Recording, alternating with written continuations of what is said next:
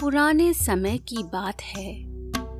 एक गाँव में दीनदयाल नाम का एक जमींदार रहा करता था।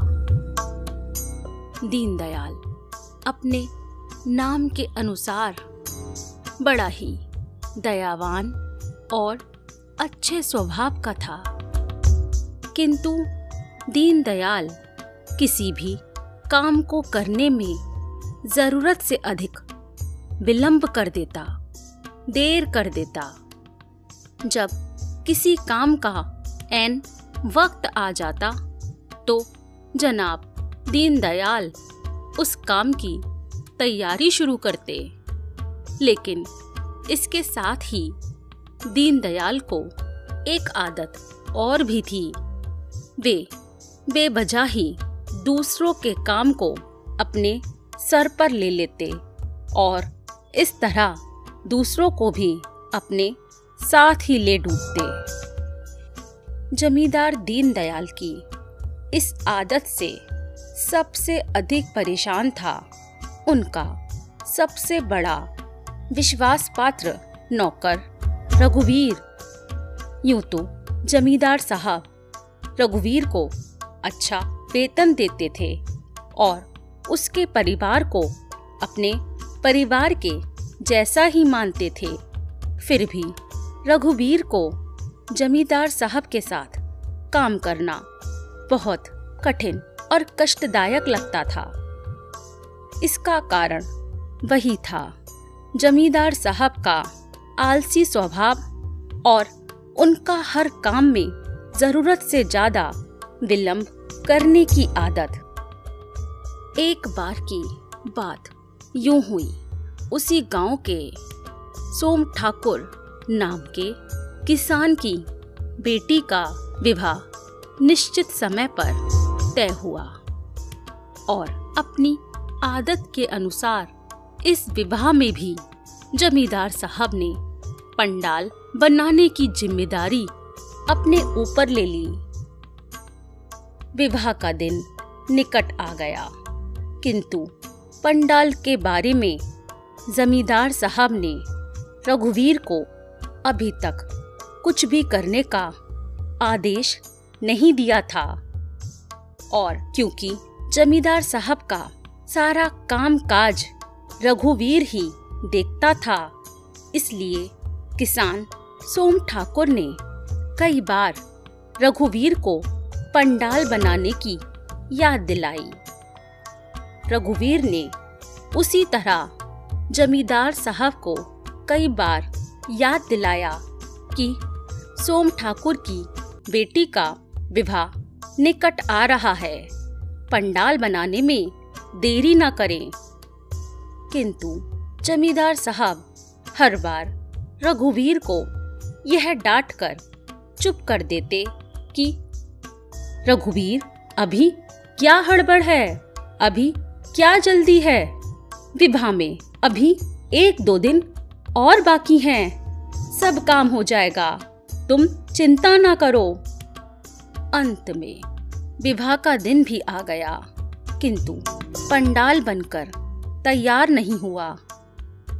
रघुवीर बहुत परेशानी की हालत में जमींदार साहब से बोला, लेकिन वे अभी भी बड़े इत्मीनान से बोले अरे रघुवीर, घबराने से काम नहीं होता। बारात आने में अभी कुछ समय है। बारात तो अभी आई ही नहीं है। हम तैयारी कर लेंगे। समय पर पंडाल बना लेंगे।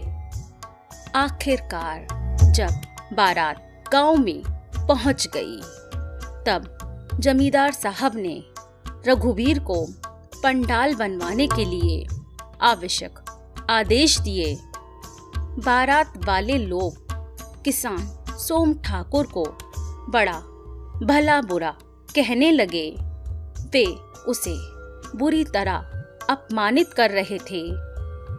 तब किसान सोम ठाकुर ने लज्जित होकर उन लोगों को समझाने की कोशिश की और कहा, श्रीमान, आप लोग विलंब के लिए मुझे क्षमा करें। दरअसल, पंडाल बनाने की ज़िम्मेदारी गाँव के जमींदार साहब ने खुद अपने ऊपर ले ली थी। वे स्वभाव के बहुत सज्जन और दयावान हैं, लेकिन उन्हें आज का काम कल पर टालने की बुरी आदत है। इसलिए ही ऐसा हुआ है। यदि पंडाल बनाने का काम मैं खुद करता। तो जमींदार साहब, नाराज़ हो जाते और मेरा इस गाँव में रहना मुश्किल कर देते। इस तरह किसान सोम ठाकुर ने बारात वाले लोगों को समझा बुझाकर बात को शांत किया। इस घटना में रघुवीर का कोई दोष नहीं था। लेकिन गाँव के सभी लोग रघुवीर को ही दोषी ठहरा रहे थे, क्योंकि सबको मालूम था कि जमींदार दीन दयाल के सारे काम रघुवीर ही करता है। इस बात से रघुवीर को बहुत कष्ट होता और वह इस नौकरी को छोड़कर कहीं और चले जाने के लिए सोचता रहता।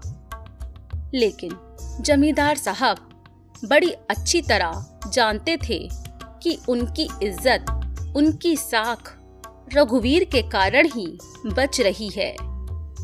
क्योंकि जब जमींदार साहब अपने आप को मुश्किल में फंसा पाते तो अपना सारा दोष रघुवीर के सर मर देते। इसलिए वे रघुवीर को नौकरी छोड़कर जाने नहीं देते थे। एक बार जमींदार साहब को यह समाचार मिला कि राजा साहब पड़ोसी गाँव से होते हुए शिकार खेलने जा रहे हैं। इस पर जमींदार ने रघुवीर को आदेश दिया कि वह अपने गाँव में राजा के ठहरने का उचित प्रबंध करे। इस पर रघुवीर ने जमींदार को सलाह देते हुए कहा, मालिक अच्छा हो, यदि यह ज़िम्मेदारी आप अपने ऊपर ना लें। मैंने सुना है, राजा बहुत क्रोधी है। यदि हमारे इंतज़ाम में कोई भूल चूक हो गई तो राजा साहब हम दोनों को फांसी पर चढ़ा देंगे। तभी जमींदार दीनदयाल ने गुस्से में रघुवीर से कहा, रघु, हमारे इंतज़ाम में भूल चूक क्यों होगी? रघुवीर डर से यह ना बोल सका कि जमींदार साहब को कल पर काम टालने की बुरी आदत है और इसी प्रकार उसे राजा साहब के लिए ज़रूरी इंतज़ाम समय पर होने में संदेह है। इसलिए वह चुपचाप वहाँ से चला गया। जमींदार साहब ने राजा को यह प्रार्थना भेज दी कि हमारे गाँव में भी एक दिन वे अवश्य पधारें और राजा की ओर से हाँ में जवाब भी आ गया। जब रघुवीर को राजा का यह जवाब मालूम हुआ तो उसका हृदय काँप उठा। उसने सोचा कि जमींदार साहब अपनी आदत से बाज नहीं आएँगे और राजा का अपमान हो जाएगा और फिर राजा उन दोनों को छोड़ेगा नहीं। हमारी फांसी तो निश्चित ही है। और यह सोचकर रघुवीर बड़ा परेशान हो उठा। उसी गाँव में जमींदार का एक मित्र भी था। वह भी जमींदार, दीन दयाल की आदत से भली भांति परिचित था। उसे जब यह समाचार मिला कि राजा साहब जमींदार के मेहमान बनने वाले हैं तो उसने मन में सोचा, जमींदार ने राजा को अपने गाँव में आमंत्रित करके अपनी जान पर खेला है। परंतु अब जो हो गया, सो हो गया। मैं कुछ ऐसा उपाय करता हूँ कि मेरे मित्र दीनदयाल पर कोई आँच ना आए। और इसी तरह दीनदयाल के उस मित्र ने राज दरबार में जाकर कुछ सिपाहियों से मित्रता कर ली और उनसे कहा, मेरे मित्र जमींदार, दीनदयाल ने सारा काम अपने नौकर रघुवीर पर छोड़ रखा है। इसलिए राजा के सेवा सत्कार में यदि कोई त्रुटि हो जाए, कोई कमी रह जाए तो रघुवीर को ही लापरवाही का कारण समझा जाए और यह बात राजा के कान तक पहुँच जाए तो बड़ी कृपा होगी। और राजा के सिपाहियों ने तुरंत ऐसा ही किया। रघुवीर को जो शक था, वही हुआ। राजा के पधारने का समय हो गया, लेकिन उनके लिए विश्राम भवन का प्रबंध अभी पूरा न हो पाया था। रघुवीर डरते डरते सारा इंतज़ाम कर ही रहा था कि अचानक राजा का एक सेवक आकर बोला, राजा, शिकार खेलते समय जंगल में घायल हो गए हैं। इसलिए अब वे यहाँ अगले दिन ही आएँगे। यह सुनकर रघुवीर की जान में जान आ गई। उसने आराम से अगले दिन तक विश्राम भवन का बहुत अच्छा प्रबंध कर दिया। दूसरे दिन राजा ने उसका प्रबंध देखकर उसकी बड़ी प्रशंसा भी की। इसके बाद राजा के सेवकों ने राजा के भोजन के लिए एक लंबी सूची दी और जमींदार साहब के रसोई ने उसी के अनुसार भोजन तैयार किया। रसोइये को बाद में पता चला कि राजा के भोजन में डालने के लिए केसर अभी तक आया ही नहीं है। इधर भोजन का समय हो रहा था और उधर पूरे गाँव में कहीं भी केसर ना मिला। रघुवीर ने पड़ोसी गाँव में केसर के लिए सेवकों को दौड़ा दिया।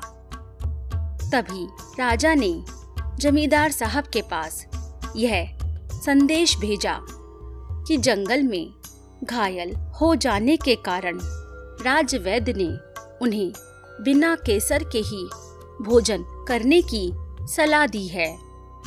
और यदि केसर के साथ भोजन बन गया हो तो दूसरा भोजन बना दिया जाए। चाहे थोड़ी देर ही क्यों ना हो जाए।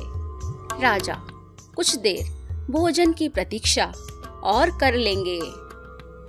यह संदेश मिलते ही रघुवीर का चेहरा खिल उठा, क्योंकि बिना केसर के भोजन तैयार तो था ही, और समय पर वह राजा के सामने परोस दिया गया। राजा को जमींदार की फुर्ती पर बड़ा आश्चर्य हुआ और प्रसन्नता भी हुई। उन्होंने बढ़िया प्रबंध सेवा सत्कार और फुर्ती के लिए जमींदार की खूब प्रशंसा की। अगले दिन उस गाँव से जाते समय राजा ने खुश होकर उस गाँव के लिए कई सुविधाएँ प्रदान करने का वचन दिया। इसके बाद राजा साहब ने रघुवीर की प्रशंसा करते हुए उससे कहा रघुवीर, तुम जैसे योग्य व्यक्ति को पाकर जमींदार, दीनदयाल और गाँव के लोग धन्य हैं। और यह कहकर राजा वहाँ से चला गया। इस घटना के बाद गाँव में रघुवीर की इज़्ज़त पहले से बहुत बढ़ गई। वह राजा के आदर का पात्र बन गया था। इसलिए गाँव के सभी लोग उसका आदर करने लगे। जमींदार साहब ने भी उसकी प्रशंसा करते हुए उससे कहा, रघुवीर, आज तक तो मैं तुम्हें अपने बेटे के समान मानता रहा हूँ, लेकिन अब तो तुम्हें मैं अपना बेटा ही मानता हूँ। जमींदार साहब की इन प्यार भरी बातों से भी रघुवीर खुश न हुआ, बल्कि दुखी होकर जमींदार से बोला, मालिक, मैं अब आपके पास नहीं रहना चाहता। जब स्वयं राजा के आने पर भी आपकी कल कल की नीति नहीं गई, आपकी विलंब करने की आदत नहीं गई तो मुझे लगता है पूरे जीवन में आपका बदलना संभव ही नहीं है। इस बार तो भगवान ने हमें बाल बाल बचा लिया। लेकिन मालिक, हर बार ऐसा नहीं होगा। यह उत्तर सुनकर जमींदार हँसते हुए बोला, रघुवीर, जानते हो कि गाँव के सभी बड़े लोगों के सामने राजा ने हमारे प्रबंध और सेवा सत्कार के लिए रघुवीर, तुम्हारी बड़ी प्रशंसा की है। और शायद तुम्हें नहीं पता, राजा के सिपाहियों ने मेरी विलंब करने की बुरी आदत के बारे में राजा को बता दिया है। और राजा साहब ने मुझे अपने पास बुलाकर इस बात के लिए सख्त चेतावनी भी दी है कि मुझे अपनी यह आदत हर हाल में सुधारनी होगी और उनकी चेतावनी न मानकर भला इस देश के राजा से खतरा कौन मोल लेगा? रघुवीर ने यह सोचकर जमींदार साहब की बात मान ली और रुकने के लिए तैयार हो गया कि जमींदार ने अपनी गलती मान ली है तो कुछ समय में वे अवश्य ही सुधर जाएँगे। और रघुवीर फिर से जमींदार साहब के कामों में मगन हो गया।